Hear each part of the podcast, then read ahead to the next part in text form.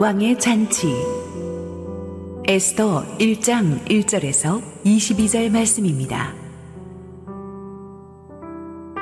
이 일은 아수에로 왕 때에 있었던 일이니 아수에로는 인도로부터 구스까지 127지방을 다스리는 왕이라. 당시에 아수에로 왕이 수상궁에서 즉위하고 왕위에 있은 지 제3년에 그의 모든 지방관과 신하들을 위하여 잔치를 베푸니 바사와 메드의 장수와 각 지방의 귀족과 지방관들이 다 왕 앞에 있는지라. 왕이 여러 날, 곧 180일 동안에 그의 영화로운 나라의 부함과 위엄의 혁혁함을 나타내니라. 이 날이 지남에 왕이 또 도성 수산에 있는 귀천간의 백성을 위하여 왕궁 후원들에서 7일 동안 잔치를 베풀세. 백색, 녹색, 청색 휘장을 자색하는 배줄로 대리석 기둥 은고리에 메고 금과 은으로 만든 걸상을 허반석, 백석, 운모석, 흑석을 깐 땅에 진설하고 금잔으로 마시게 하니 잔의 모양이 각기 다르고 왕이 풍부하였으므로 어주가 한이 없으며 마시는 것도 법도가 있어 사람으로 억지로 하지 않게 하니 이는 왕이 모든 국내 관리에게 명령하여 각 사람이 마음대로 하게 함이더라. 왕후 와스티도 아수에로 왕궁에서 여인들을 위하여 잔치를 베푸니라. 제7일에 왕이 주흥이 일어나서 어전 대시 무후만과 비스다와 하르보나와 빅다와 아박다와 세달과 가르가스 일곱 사람을 명령하여 왕후 와스티를 청하여 왕후의 관을 정자하고 왕 앞으로 나오게 하여 그의 아리따움을 뭇백성과 지방관들에게 보이게 하라 하니 이는 왕후의 용모가 보기에 좋음이라. 그러나 왕후 와스틴인 네시가 전하는 왕명을 따르기를 싫어하니 왕이 진노하여 마음속이 불붙는 듯하더라. 왕이 사례를 아는 현자들에게 묻되 왕이 규례와 법률을 아는 자에게 묻는 전례가 있는데 그때 왕에게 가까이 하여 왕의 기색을 살피며 나라 첫 자리에 앉은 자는 바사와 메대의 일곱 지방관 곧 카르스나와 세달과 아드마다와 다시스와 메르스와 마르스나와 무무간이라. 왕후 와스디가 네시가 전하는 아수에로 왕의 명령을 따르지 아니하니 규례대로 하면 어떻게 처치할까?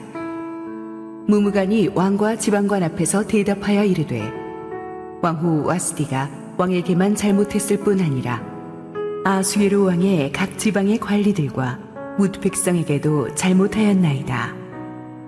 아수에로 왕이 명령하여 왕후 와스디를 청하여도 오지 아니하였다는 왕후의 행위의 소문이 모든 여인들에게 전파되면 그들도 그들의 남편을 멸시할 것인즉 오늘이라도 바사와 메대의 귀부인들이 왕후의 행위를 듣고 왕의 모든 지방관들에게 그렇게 말하리니 멸시와 분노가 많이 일어나리이다. 왕이 만일 좋게 여기실진데 와스티가 다시는 왕 앞에 오지 못하게 하는 조서를 내리되 바사와 메대의 법률을 기록하여 변감이 없게 하고 그 왕후의 자리를 그보다 나은 사람에게 주소서. 왕의 조서가 이 광대한 전국에 반포되면 귀천을 막론하고 모든 여인들이 그들의 남편을 존경하리이다 하니라. 왕과 지방관들이 그 말을 옳게 여긴지라. 왕이 무무간의 말대로 행하여 각 지방 각 백성의 문자와 언어로 모든 지방에 조서를 내려 이르기를 남편이 자기의 집을 주관하게 하고 자기 민족의 언어로 말하게 하라 하였더라. 네, 함께 기도하시고 말씀 보겠습니다. 아버지 은혜를 감사합니다. 오늘 하나님께서 주시는 은혜가 클 줄로 믿습니다. 부족한 종을 감추시고 우리 주님 홀로 영광 받으옵소서. 예수님 이름으로 기도했습니다. 아멘. 많은 사람들이 하나님이 없다고 생각하거나 하나님이 안 계신 것처럼 사는 이유는 하나님이 보이지 않으시기 때문입니다. 사실 눈으로 보는 것처럼 확실한 증거는 없는데 세상 문화는 다 눈으로 다 보이는데 하나님만 안 보여요. 그래서 현실이 암담하고 힘들수록 사람들이 하는 말이 하나님은 도대체 어디서 뭐라고 계신가? 내 기도를 듣고 계시기는 한 것인가? 하나님이 계신다면 세상을 왜 이렇게 엉망으로 방치해 두시는 것인가? 라는 말들을 자주 합니다. 우리 하나님을 믿는 크리스천들도 조금 그런 생각을 하는 것 같아요. 이렇게 교회 와서 은혜롭게 예배드리고 찬양할 때는 하나님이 좀 계신 것 같은데 막 내일부터 출근해가지고 그냥 그 이상한 상사한테 막 닥달 당하고 진상 고객한테 말도 안 되는 컴플레인을 당할 때는 도대체 하나님이 여기 계신가? 확신이 안 서요. 광화문, 광화문 앞에서 시도 때도 없이 일어나는 여러 시위들 가운데 또 권력 압투가 끊임없이 일어나는 정부 기관들 속에서 또 돈과 음란 문화가 가득한 술자리, 회식 자리에도 과연 하나님은 살아 역사하고 계신 것인가? 아니면 하나님은 주일날 이 교회 안에만 계신 것인가? 어, 이제부터 10주에 걸쳐 우리가 살펴보고자 하는 구약의 에스더서는 여기에 대해서 어렴풋이나마 해답을 줍니다. 에스더서는 성경학자들이 성경에 포함된 게 가장 미스테리라고 꼽아주는 책이에요. 왜냐하면 하나님이라는 단어가 한 번도 안 나와요. 성경에 이런 책도 드뭅니다. 왕이라는 단어는 100번이 넘게 나오고 왕의 이름도 30번 가까이 나오는데 어떻게 하나님이라는 단어, 여호와라는 단어, 주라는 단어 단 한 번도 나오지 않아요. 성경 66권 중에서 에스더서가 유일합니다. 그래서 학자들은 어떻게 성경의 책에 에스더서가 포함이 됐지? 라고 고개를 갸우뚱거릴 정도예요. 그런데 에스더서가 겉보기에는 그렇지만 또 하나님을 특별히 언급하지는 않는데 역사 속에 움직이시는 하나님의 손길이 가장 강렬하게 나타나는 책 중에 하나가 또 에스더서예요. 하나님이 전혀 관여하지 않는 사건 같은데 막 악하고 추한 역사의 사건들 속에서 정말 못된 인간들이 충동적으로 결정하고 저지르는 그런 일들도 궁극적으로 하나님의 아주 큰 마스터 플랜을 향해서 사용되는 하나님의 그 퍼즐 조각이다라는 것을 우리는 에서서에서 확인하게 될 것입니다. 하나님은 어떤 역사의 사건도 버리지 않으시고 하나님의 백성을 지키시고 하나님의 뜻을 이루는 위대한 역사의 주관자이심을 우리는 에스더서를 통해서 확인하게 될 것입니다. 자, 먼저 에스더서의 그 시대 배경을 좀 살펴보면요. 당시 바벨론을 정벌하고 근동 전역에서 세계 제국의 패자가 된 페르시아 제국, 200년 동안 세계를 호령하던 이 페르시아 제국이죠. 본문의 첫 두 구절은 이 페르시아 제국의 왕 아스에로 때 얼마나 페르시아가 컸는가를 보여주고 있는데요.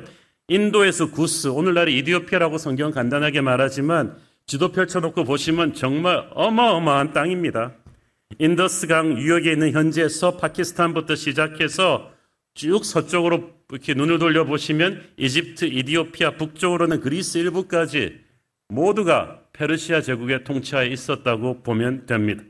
그래서 이 전성기의 페르시아 영토는 오늘날 미국이 있는 북미 대륙 전체와 맞먹을 정도로 광대했습니다. 인구도 2천만에 이르렀고 황금의 제국이라고 할 정도로 재산도 많았습니다. 그리고 보유하고 있는 군대가 동원 가능한 병력이 100만 대군이었던 어마어마한 나라입니다. 이 대제국 페르시아의 기반을 닦은 사람이 다리우스 1세인데 에스더서는 바로 그 다리우스 1세 아들 아수에로 왕의 통치 3년 차에 일어나는 사건입니다. 아버지 다리우스 때만 해도 제국을 20개로 나누었었지만 아수에로 왕은 그것을 행정적으로 보다 세분화해서 127개도로 나누어서 각 도마다 총독을 두어 다스렸던 나름 행정 통치력이 뛰어났던 왕이었습니다. 그 아스르의 통치 전반기 주전 482년부터 473년까지가 그 한 10년 동안의 그 역사의 그 파란만장한 격동이 바로 에스터서가 다루고 있는 사건들이 2절에 보니까 수산궁이라는 겨울 궁전에서 이 일이 일어났다고 했는데 제국의 수도가 세 개 있었는데 왕이 추운 겨울에 그 머물던 궁전이었던 것 같습니다. 영어 성경에 보니까 Citadel of Susa라고 되어 있는데 요새라는 뜻이죠. 아주 방위 체제가 잘 갖춰진 곳인데 거기서 아스여로 왕이 모든 제국의 총독들과 고위 관리들을 초청해서 무려 180일 동안 잔치를 베풀었습니다. 6개월입니다, 여러분. 반년 내내 매일 잔치를 한 거예요. 이 정도 잔치를 하는 제국이 얼마나 많았겠습니까? 이때 초청된 인원이 어림잡아 VIP가 한 15,000명 정도였다고 합니다. 이 15,000명을 초대해서 최특급 시설에 요즘으로 말하면 신라 하얏트 호텔 같은데 투숙시키고 그 다음에 그 수준의 사내 진미를 대접하면서 6개월을 했으니까 얼마나 이게 어마어마한 국가적인 행사였는지를 알 수가 있죠. 성경에는 나와 있지 않지만 이 어마어마한 잔치를 그냥 벌인 것이 아니고 어, 아세로 왕의 무서운 정치적인 의도가 숨어 있는 잔치입니다. 이 페르시아가 대제국이었지만 사람의 욕심이 끝이 없다고 페르시아가 진정한 세계의 패자가 되려면 아직까지 무릎 꿇지 않은 단 하나의 오만한 나라 그리스를 바다 건너 그리스를 항복시켜야 된다는 생각이 있었어요. 그런데 안타깝게도 그 자기 아버지 다리우스 1세 때 그리스로 진격했던 페르시아의 대군이 유명한 마라톤 전투에서 참패를 당하죠. 여러분 한 번도 져본 적이 없는 사람이 지니까 그것도 병력이 상대가 안 되는 적에게 지니까 너무 자존심에 상처를 입고 아버지가 그냥 화병에 걸려가지고 몇 년 있다가 세상을 떠났어요. 그러면서 우리 사극에 보면 나오듯이 아들아, 어, 아비의 못다한 하늘 풀어다. 저 바다 건너 그리스를 그러면서 그렇게 하신 거죠. 그러니까 이 아들 아하스요로가 이제 왕이 돼가지고 아버지의 못다한 하늘 풀어드리리라. 그래서 아버지 때보다도 훨씬 더 확실하게 나는 준비하겠다. 듣도 보도 못한 어마어마한 대군을 수백 척의 함대에 싣고 가서 저 그리스를 오만한 그리스를 완전히 초토화시키고 다시는 세계 그 누구도 페르시아에 대항할 꿈도 못 꾸게 할 것이다. 이를 준비하기 위해서 바로 이 잔치가 시작된 거예요. 그러기 위해서는 페르시아 전역의 병력과 물자를 동원해야 되니까 페르시아 전역의 총독과 귀족들의 협조가 굉장히 중요했겠죠. 그런데 그냥 무섭게 명령만 해서 되는 게 아니니까 당근과 채찍을 위해서 일단 이 사람들을 막 어마어마한 초특급 잔치로 초대한 거예요. 그 잔치 자리를 여러분 소개한 거 쭉 보셨지만 듣도 보도 못한 산의 진미에다가 왕궁의 장식과 위엄을 보여줘가지고 야 내가 이런 나라의 VIP구나 내가 왕의 손님이구나 이런 나라에서 나를 이렇게 총애해주는 왕을 위해서 뭐든지 해야겠다 는 생각을 좀 불러일으키려는 거였어요. 6개월 동안 한꺼번에 전국의 총독들을 불러오면 안보 공백이 생기니까 아마 로테이션으로 했겠죠.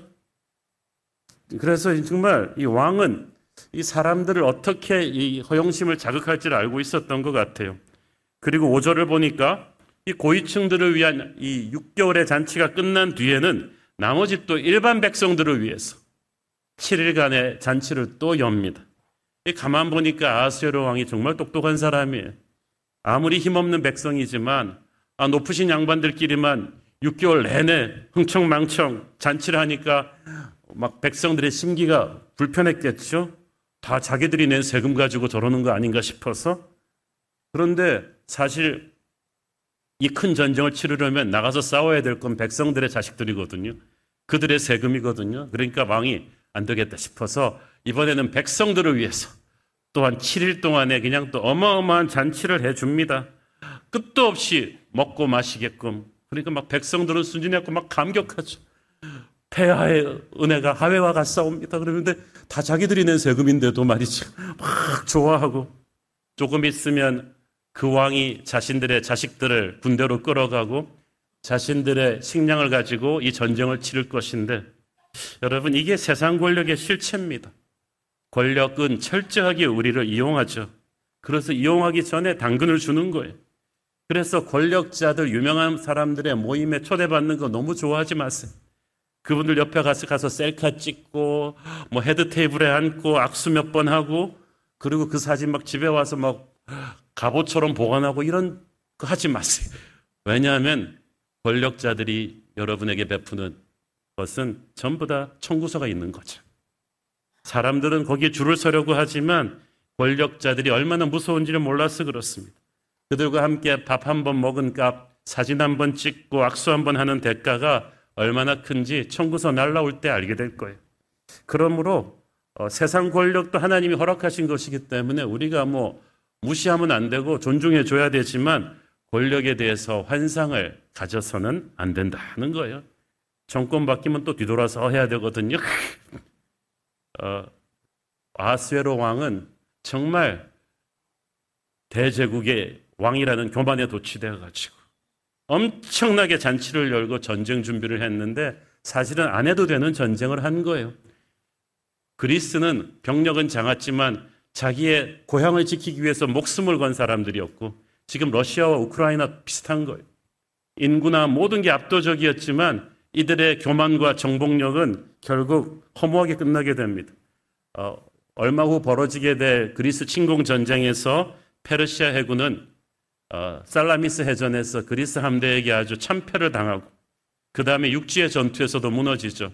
여러분 유명한 영화 300 아시죠? 스파르타의 300 용사가 좁은 채널에서 페르시아의 100만 대군을 맞았었다는 그 전설 같은 전투가 일어난 것도 이쯤이에요. 그리스의 목숨을 건 항전에 페르시아는 무참하게 패배하고 수십만의 대군을 제물로 바치고 물러나게 됐죠. 아스웨로 왕의 이 교만은 그렇게 부서진 거예요. 잠언 16장 8, 18절을 보십시오. 교만은, 교만은 패망의 선봉이요 거만한 마음은 넘어집의 앞잡이니라. 그래서 이 지도자의 자리에 있는 사람들이 힘이 있을 때 조심해야 돼요. 너무나 조심해야 돼요. 그걸 모르고 반드시 자기 힘을 휘둘러서 약자를 짓밟고 싶어 하는 세상 권세들은 얼마나 특히 하나님의 뜻을 거스리는 세상 권세자들이 얼마나 무참하게 무너지는가를 성경은 보여주고 있잖아요. 어, 라이벌이 없던 이집트의 전차대가 그 굳이 애굽 땅을 떠나는 모세와 민간인들을 죽이겠다고 그렇게 아기처럼 달려들다가 거의 9천승에 가까운 전차대가 홍해바다에서 수장되고 말지 않습니까? 고대사에 아주 극히 드문 대패배죠. 바벨론의 느부갓네살 왕도 교만하니까 하나님이 치셔가지고 정신병자가 돼서 7년 동안 헤매였고 신약에 나오는 헤로드 왕도 교만하니까 하나님이 치셔서 병으로 금방 죽잖아요. 인간은 권력의 자리에 마약처럼 도취하면 안 돼요. 인간은 인간을 다스릴 자격도 능력도 없고 오직 하나님이 위임해 주신 권위를 일정 기간 동안에 받아서 쓰는 거기 때문에 여러분 중에 혹시 높은 자리 가시는 분들, 관직에 가시는 분들, 기업체에서도 높은 자리 가시는 분들 항상 겸손하십시오. 자리에 도취돼서 사람 변하지 마세요. 제가 아는 목사님이 그 수년 전 얘기인데 청와대에서 물러난 지 얼마 안 되는 전 대통령 그 위로 신방을 갔다 오셨어요. 그래서 그래서 그분이 어떠셨어요? 요즘 그랬더니 목사님 그 양반 눈빛이 선해졌어요. 자리에서 내려오니까 눈빛이 선해졌다는 거야. 그런데 제가 그 말이 무슨 말인지를 알아요. 대통령은 아니었다고 해도 전직 장관이나 또 기업체 총 이렇게 전문 경영인 하다가 물러나신 분들 다 보면은 자리에서 물러나니까 눈빛이 선해져요. 본인은 모르는 것 같아요. 어, 눈빛이 선해지는 게왜 그런가? 권력이라는 자리가 마귀가 거기를 이용해 가지고 우리를 교만하게 하고 강팍하게 하고 분별력을 잃게 하는 뭔가가 있다는 거죠. 아, 지금 아스여로 왕도 그랬어요. 영원한 우리의 왕 대신 예수님은 얼마나 이 아스웨로 왕과 다르십니까? 아스웨로는 화려한 왕궁과 산의 진미를 가지고 자기의 위엄을 자랑했지만 예수님은 하나님의 아들이시면서도 베들레헴의 말구에 태어나셔서 우리를 섬겨 주셨습니다. 아스웨로는 화려한 잔치로 백성들을 죽음으로 몰고 갔지만 예수님은 영원한 천국 잔치로 우리를 데려가기 위해서 자신의 목숨을 갈보리에서 내어놓으셨습니다. 아스웨로는 자기 백성들 보고 자기를 위해 죽으라고 했지만 예수님은 우리를 위해 죽으셨어요. 그래서 우리 주님은 세상의 그 어떤 왕보다 귀한 왕이신 줄로 믿습니다. 우리는 그 주님에게 인생을 바친 하늘나라 백성인 줄로 믿습니다. 자, 어쨌든 다시 시간을 돌려서 이 화려한 잔치의 끝부분에 뜻밖의 사건이 일어나요. 연애 석상에서 크게 주웅이 오른 왕이 갑자기 엉뚱한 생각을 했어요. 야, 이 많은 부하들 앞에서 왕후 와스디의 미모를 한번 자랑하리라. 그래가지고 아무 생각 없이 비서를 보내서 왕후 좀 나오라고 해라. 나의 뜻을 전하라. 그런데 이때 왕후 와스디가 뭐하고 있었나요? 여인들을 위해서 따로 잔치를 베풀고 있었어요. 그 당시 고대 페르시아에서는 남존 여비 사상이 강해서 부부가 동석해서 연애를 갖지 않았어요. 술자리에 나와서 남자들 옆에 앉아 있는 여인들은 정부인들이 아니라 기생이나 노예들이었어요. 그런 법도가 페르시아에는 있는데 왕이 아무 생각 없이 그걸 깨버리고 야야 왕후 좀 나오라 그래라. 술김에 그걸 시킨 거죠. 왕이 술에 취해서 분별력을 잃지 않았다면 절대 해서는 안 돼. 무례한 요구를 한 거죠. 그 오만한 마음에 분별력을 잃은 거예요. 여러분 아직도 술 못 끊고 있는 분들 잘 들으세요. 잠언 20장 1절을 보세요. 포도주는 거만하게 하는 것이요 독주는 떠들게 하는 것이라 이에 미혹되는 자마다 지혜가 없느니라 무슨 말이에요? 바보가 된다는 말이죠. 분별력이 없다는 거죠. 여러분 술 취해서 내린 결정, 술 취해서 하신 말들 중에서 두고두고 책에 기록될 만한 위대한 말 있습니까? 없어요. 다 어리석은 말이에요. 다 교만한 말이고 다 쓸데없는 말과 행동들을 술 취해서 하는 거예요. 사람의 분별력을 뺏어간다고 성경은 경고합니다. 자존심 강한 왕후, 와스디는 남편이 암만 술김이라지만 자기를 갖다가 술 취한 그 부하 장군들 앞에 눈요깃감으로 내놓는 게 너무 모멸감을 느꼈을 거예요. 그래서 왕명을 거절한 거야. 신하들 앞에서 왕후가 오지 않겠다는 말을 듣고 막 이 왕은 막 피가 거꾸로 솟는 것처럼 화가 났어요. 자기한테 누가 감히 no라고 한단 말인가 이 나라에서. 자기가 무례한 요구한 건 생각도 안 하고 야세로 왕은 이 역사의 기록에 하면 굉장히 성격이 급하고 오만하고 신경질적인 왕이었다고 전합니다. 그런 인물이 술까지 취해놨으니까 뭐 자기를 주체 못하는 건 당연한 일이죠. 여러분 술을 취한 사람이 자존심을 상하니까 이제 분노를 통제를 못합니다.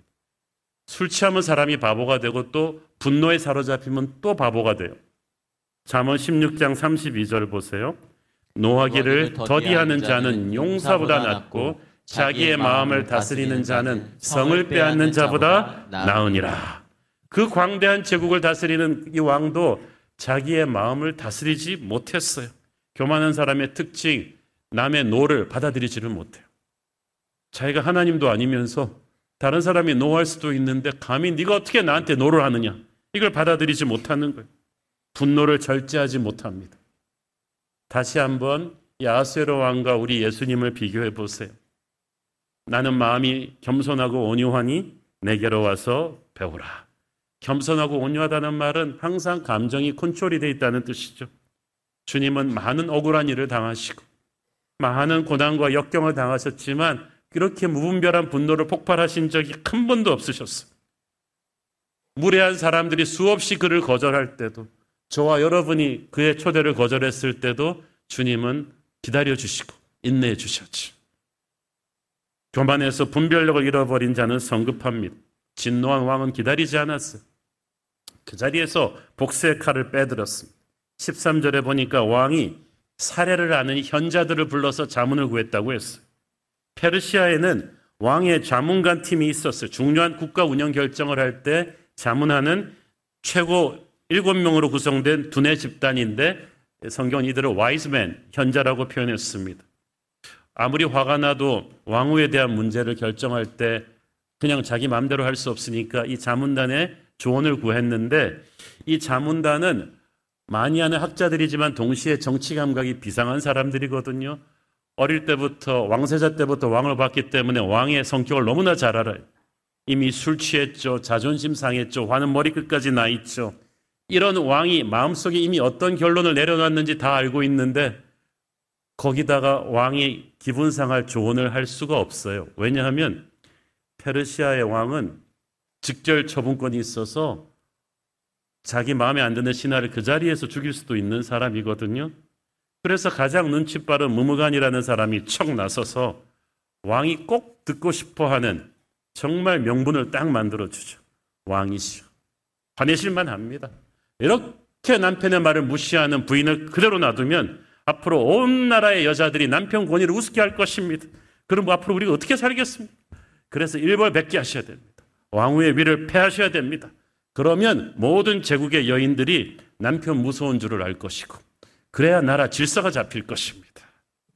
참 이 왕과 왕후의 술 취한 왕과 왕후의 문제를 단순한 부부간의 불화로 보는 게 아니라 이걸 막 국가 전체의 질서를 붕괴시키는 사건으로 막 비약시킨 거지. 사실 이거는 좀 지나친 비약이죠.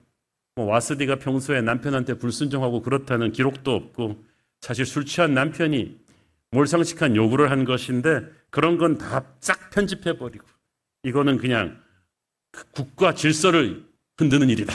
그래서 왕에게 명분을 실어준 거죠. 갑자기 이제 일이 커졌어요. 참 가만 보니까 이 지식이란 것도요.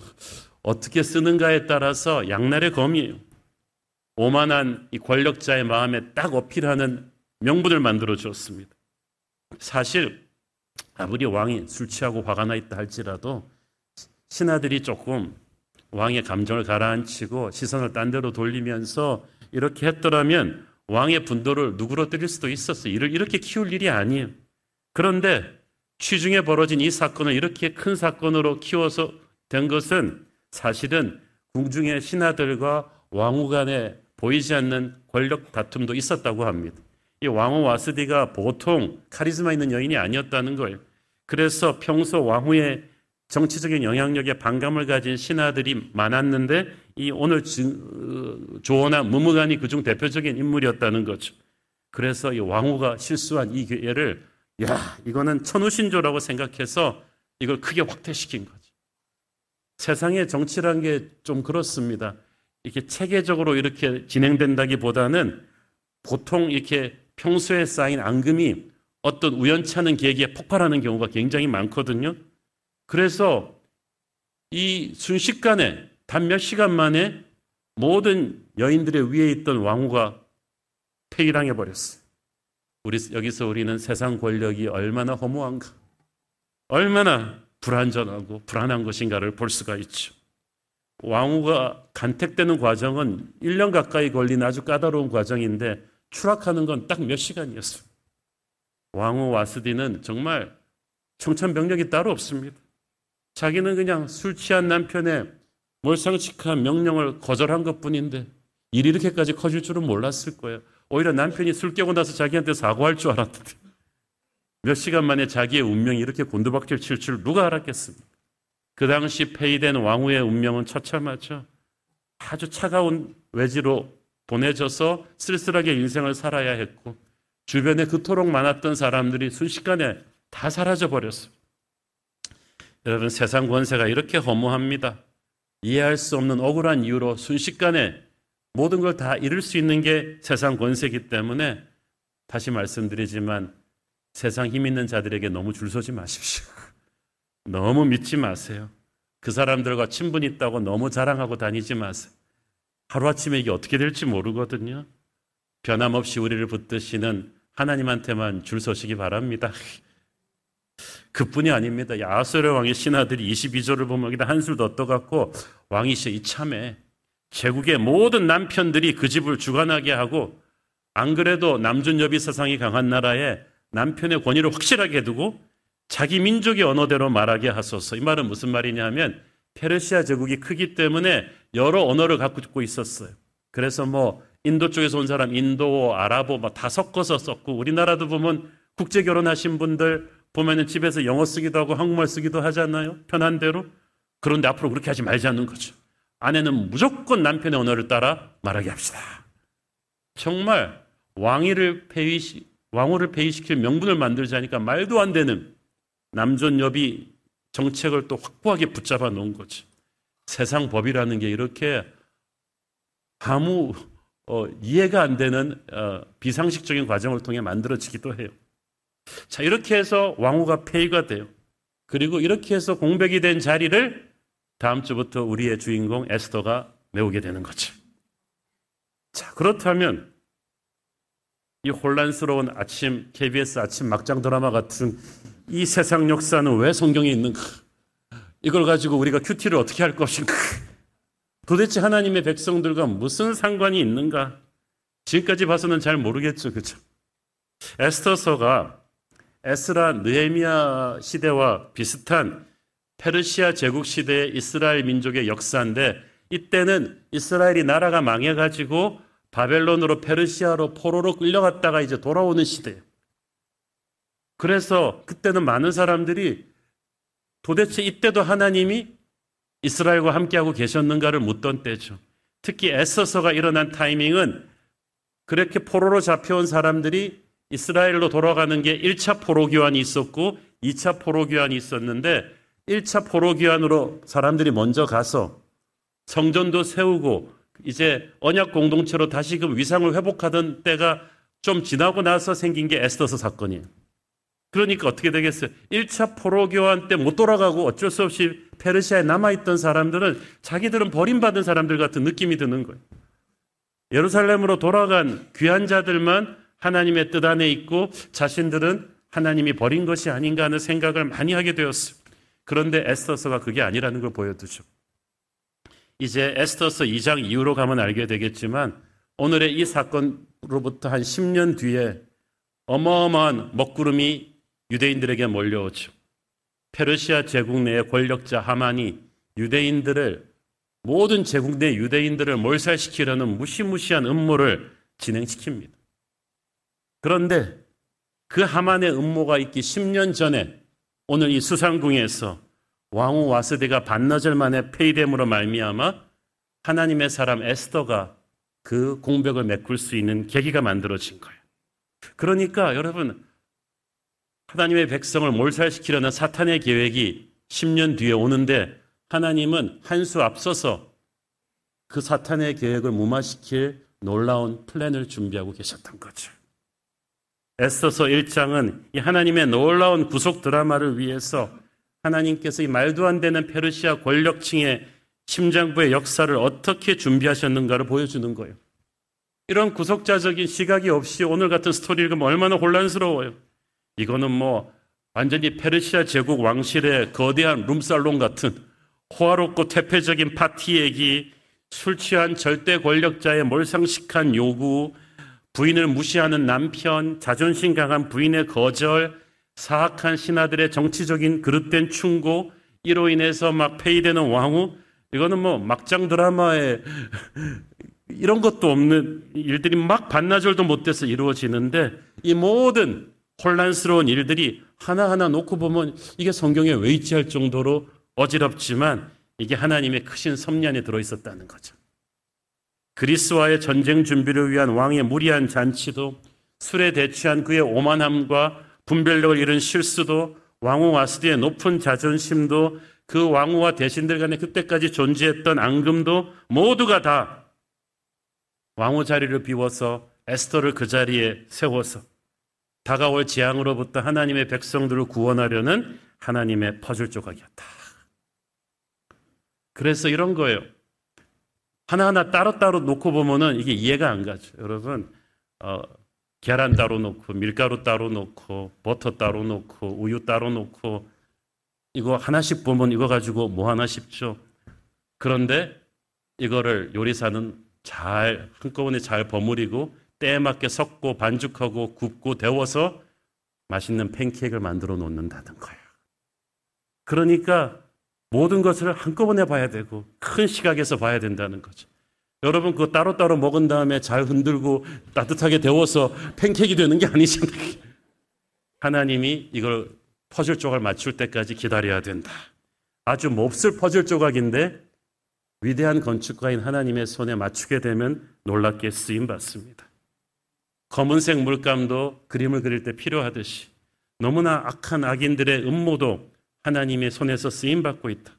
특히 에스더가 무대에 등장하기 4년 전에 있었던 일이에요. 이거는 역사의 주관자이신 하나님께서 에스더가 등장하기 전에 그녀가 가장 잘 쓰임 받을 수 있는 셋업을 하신 거예요.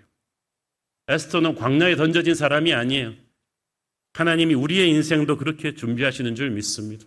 여러분이 어떤 직장이 옮겨가기 전에 여러분이 좌천돼 간 자리도 하나님의 놀라운 역사가 있을 수 있어. 여러분이 이사되어 가는 지역에 하나님께서 천사들을 보내서 그 순간을 위해서 여러분의 평생을 준비하셨어요. 그곳의 상황들을 준비하고 계세요. 그래서 하나님의 사랑이 waste가 되지 않도록, 어, 낭비되지 않도록 정말 필요한 때와 장소와 무대에 딱 맞추셔서 우리가 쓰임받게 하시는 줄 믿습니다. 그래서 우리의 미래가 안개 같아도 우리가 다 이해할 필요는 없어요. 나를 잘 아시는 신실하신 하나님의 큰 그림이 있을 것이다. 그것을 믿고 안심하고 담대하게 나가면 되는 줄 믿습니다. 우리가 우리 자신을 보고 세계 역사를 볼 때 그런 시각으로 봐야 돼요. 에레미야서 10장 23절 여호와여 내가 알거니와 사람의 길이 자신에게 있지 아니하니 걸음을 지도함이 걷는 자에게 있지 아니하나이다. 아멘. 우리의 길이 우리에게 있지 않다. 우리의 주인 되시는 주님의 손에 있다. 그분이 우리와 함께 하시는 임마누엘이시다. 우리가 하나님을 몰랐을 때도 하나님을 인정하지 않았을 때도 하나님은 우리 인생의 챕터 하나하나를 다 섭리하고 계시고 그 더럽고 추악한 세상 권력의 심장부에도 그들의 정치 게임 안에도 하나님의 섭리가 주관하고 있었다. 그래서 마귀가 주관한 대재앙이 밀려오기 전에 이미 그것을 막는 하나님의 구원자를 하나님이 준비하고 계셨다. 그것이 에스더고 그것이 바로 저와 여러분인 줄 믿습니다. 이 민족의 미래에 어떤 위기가 밀려올지 모르겠습니다만은 하나님이 저와 여러분을 이 민족의 역사 속으로 보내셔서 그 미래로부터 민족을 살릴 구원자로 우리를 준비하실 것입니다. 나쁜 사람들이 그렇기 때문에 여러분을 모함하고 생각지도 못한 방법으로 인생을 휘젓는다 해도 하나님을 믿고 견디면 하나님의 놀라운 퍼즐 조각이 맞춰질 것을 보게 될 것입니다. 그래서 에스더서를 공부하는 10주 동안에 우리가 꼭 기억해야 될 에스더서 주제 성경 구절이 하나 있어요. 로마서 8장 28절. 우리가 알거니와 하나님을 사랑하는 자, 곧 그의 뜻대로 부르심을 입은 자들에게는 모든 것이 합력하여 선을 이루느니라. 모든 것이 합력해서 좋은 일, 나쁜 일, 슬픈 일, 여러분 힘들게 하는 진상 고객, 까다로운 상사, 그 모든 것이 합력해서 그 정말 그 술자리에서 난무하는 정치 게임 이런 것도 다 합력해서 반드시 하나님이 선을 이루실 것이다.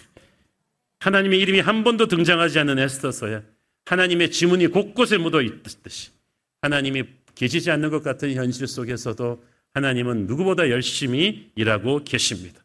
그래서 내 힘을 내려놓고 그 하나님을 믿고 찬양하고 나가는 것 그것이 신앙이고 신앙인의 앞날에는 하나님의 역사가 이루어질 줄로 믿습니다. 기도하겠습니다. 하나님 은혜를 감사합니다. 하나님의 이름이 등장하지 않는 에스더서지만 역사의 저변에서 누구보다 열심히 일하고 계시는 하나님을 믿습니다. 우리의 인생이 혼란스럽고 힘들어도 주님을 믿고 갑니다. 우리와 함께하여 주옵소서. 예수님 이름으로 기도했습니다. 아멘.